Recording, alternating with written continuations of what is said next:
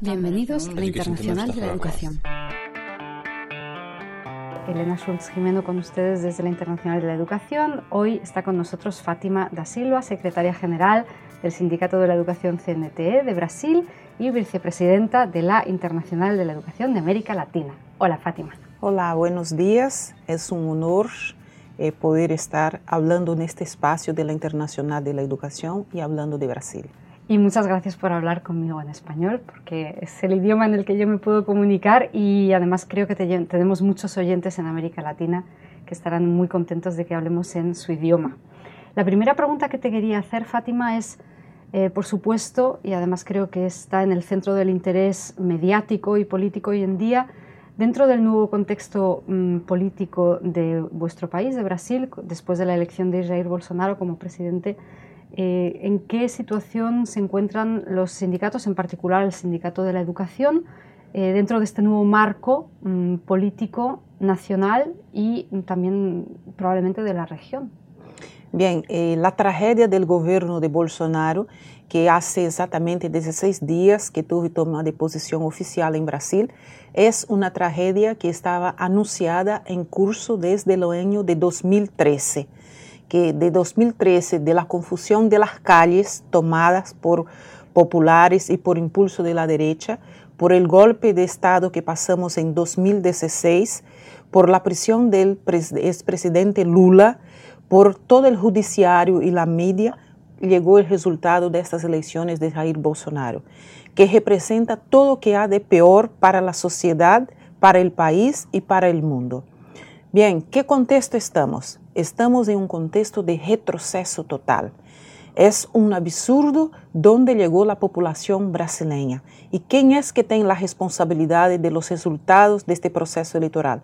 Es el Poder Judiciario, que omiso y que colaboró con esto, es la grande media, la grande prensa, y juntado con el capital internacional y la interferencia de afuera, principalmente de Estados Unidos y del gobierno Trump.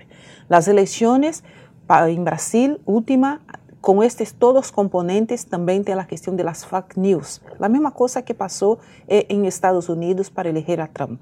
Entonces, en este escenario, ¿cuál es el escenario hoy en Brasil? Un escenario de desesperanza, un escenario que todas las políticas están en contramano.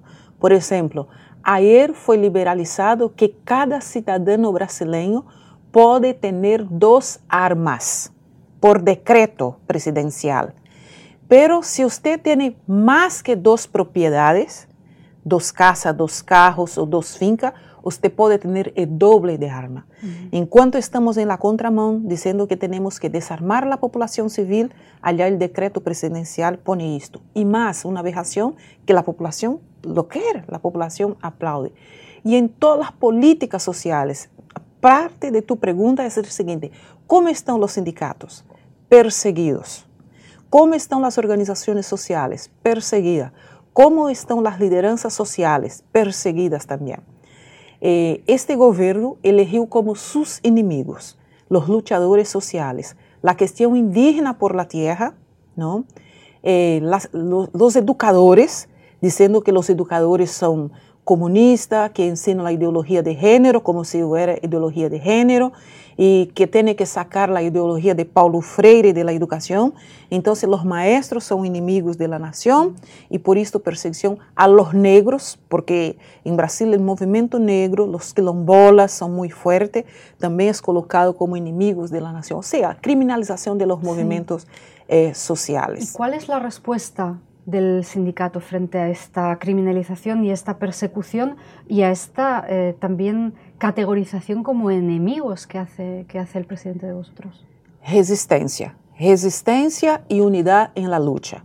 O sea, la lucha de los campesinos también a las luchas de los maestros por libertad de cátedra. ¿no? Y también unidad con los estudiantes. El movimiento estudiantil está muy fuerte. Unidad también con los centros universitarios, ¿no? Unidad con el movimiento de mujeres. Eh, la nueva ministra, imagina el nombre, ministra de la familia de los derechos humanos. esta ministra de la familia es una aberración porque es creacionista. Dice que perdeu espaço adentro das eh, escolas, adentro das universidades, porque começamos a ensinar a teoria, deixamos de ensinar a teologia criacionista, que isso tem que volver. Imagina você crer em pleno século 21 a evolução da espécie por Adão e Eva, uhum. não? Ou seja, negar, dizer que a Terra é plana. Uhum. E as pleno... consequências para o futuro de, de, de entrar estas fake news dentro das sí, escolas. Sim, imagina. E também dizer que las mujeres tienen que vestir rosado, que los niños tienen que vestir azul. Usted hablando de esas cosas cree que no es verdad, pero lamentablemente es verdad. Hay dos mujeres de entre 22 ministros del gobierno Bolsonaro. Nueve están acusados de corrupción. Nueve de los eh, 22 ministros. Hay solamente dos mujeres que es una vergüenza. Una que es ligada al agronegocio a la tecnología de venenos para los productos agrícolas y fue puesto allá por el agronegocio, por Monsanto y tal. ¿no? Y esta otra que es creacionista, que es antifeminista y que es una persona muy ignorante, uh -huh. pero de propósito, porque ellos están para esto, ¿no? Para confundir las personas, para traer una cierta ignorancia no sentido de ser políticas de Estado. Sí. Y los, los, docentes entonces se están organizando, se están organizando acciones junto con otras, otros eh, grupos de la sociedad civil para resistir frente a estos ataques y para proteger las escuelas como lugares de transmisión de sabiduría o en qué situación están los docentes ahora mismo en las escuelas en, Brasil? ¿Qué están haciendo? Mira, nosotros siempre tuvimos un protagonismo en las luchas sociales, en el derecho a la educación en el país. No, Brasil tem 13% de analfabetos. Esses analfabetos têm mais que 50 anos de idade. Pero eh, hoje temos um processo que até então é muito consolidado dentro do governo Lula e governo Dilma, que são de los direitos sociais e entre esses direitos a questão da educação, o acesso à universidade, enfim, Brasil estava em um caminho tão bueno um caminho que mostrava que em 2026 podíamos estar em condições iguais como Espanha, em termos educativos e tal, não? E com esta eh, de 2016, com o golpe, volvemos 10 anos atrás em las políticas de inclusão e especialmente na política educativa. Nós, enquanto sindicato, temos claridade de nosso papel em la sociedade e também em la condução e la organização de los professores y de los demás trabajadores de la educación pública en Brasil. Estamos neste proceso resistindo. Por ejemplo, no permitimos en el año de 2018 que aprobara una ley en el Parlamento llamado Escuela Sin Partido. Y na verdade es una ley de mordaza a los maestros. Mira, que ponía personas para supervisionar a las clases, ponía un número para denunciar a los maestros y todo, o sea, entre los puntos todo y una competitividad inmensa. Sí. Logramos con mucha movilización adentro del Congreso en contra de la bancada evangélica a no dejar que aprobara, obstruyendo sesión. O sea, no fue una cosa eh, así tan simples, sí. pero sabemos que esto va a volver este año de 2019 con mucho más fuerza, porque los diputados y los senadores elegidos são mais conservadores ainda, não? Uhum. Então, vamos seguir peleando em contra isto, a liberdade de cátedra dos maestros, não? E a outra coisa que também vamos seguir peleando é se encontra a reforma educativa da secundária em Brasil, que já foi aprovada, que é um desastre para as futuras gerações e também porque põe o fim da profissão do maestro praticamente, porque só deixa a obrigatoriedade de três disciplinas. Uhum. As demais são facultativas son matemática, eh, portugués, língua portuguesa y, y inglés. Uh -huh. Y el gestante dice, ¿usted quiere dar historia? Sí. Si la provincia quiere, bien, todo, ¿no? Uh -huh. Entonces estamos en esto también. Y la otra cosa es la cuestión de los derechos laborales. Hay un Plan Nacional de Educación que tiene 17 metas y nosotros estamos peleando para que se cumpla estas metas todas, ¿no? Como el derecho a la educación. Queremos que os negros estejam dentro da universidade, os indígenas estejam dentro da universidade, que as mulheres estejam dentro da universidade, dentro das escolas públicas e queremos que também as pessoas que lutam por la tierra não sejam criminalizadas, não? O sea, los derechos sociales. Uh -huh. Hablabas del retroceso que realmente con los ejemplos que estás dando es evidente y, espectacular en el sentido más negativo. Em, te quería preguntar, porque eh, Fátima está con nosotros aquí en Bruselas ahora en una reunión de la red de cooperación de la Internacional de la Educación, a la que han venido muchos participantes de todas partes del mundo.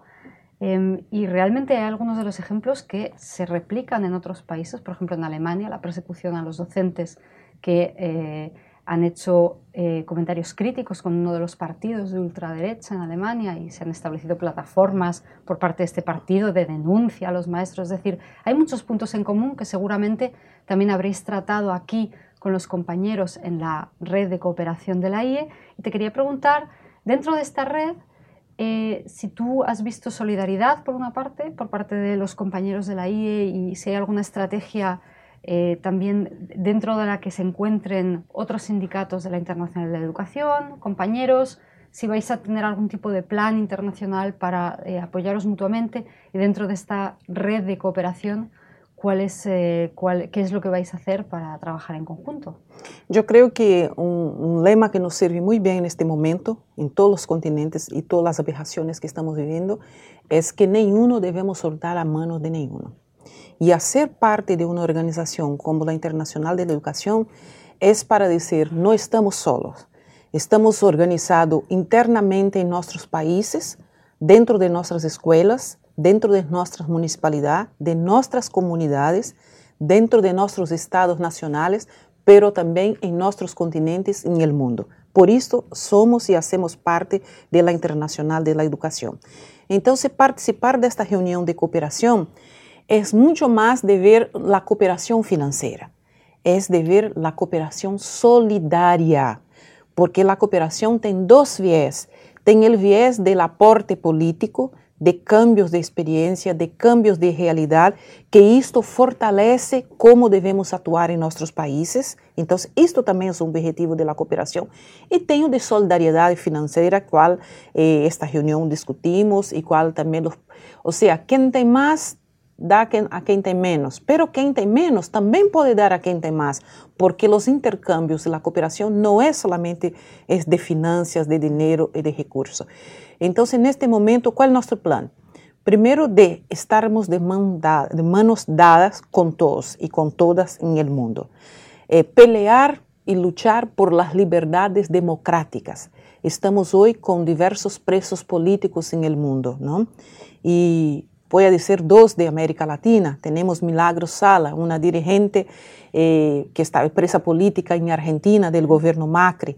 Tenemos el, el expresidente Luis Inácio Lula da Silva en Brasil, que es también un preso político. ¿Por qué Bolsonaro es presidente? ¿Por qué pusieron a Lula en la cárcel? Para impedir que él volviera a ser presidente. Entonces, y también es el lema del próximo Congreso de la Internacional de la Educación, ¿no? La democracia y el derecho a la educación. Entonces, es esto que estamos, articulando las luchas internacionalmente.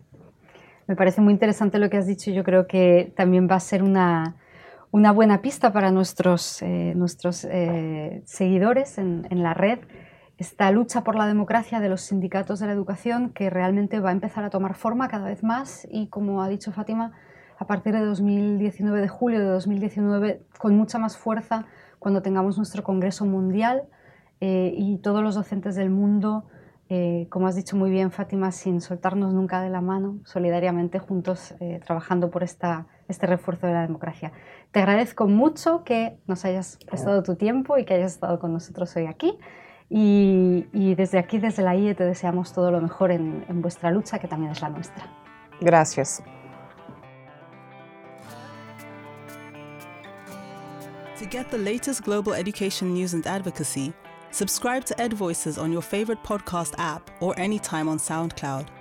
And as always, tell a friend, spread the word, and please give us a review on iTunes.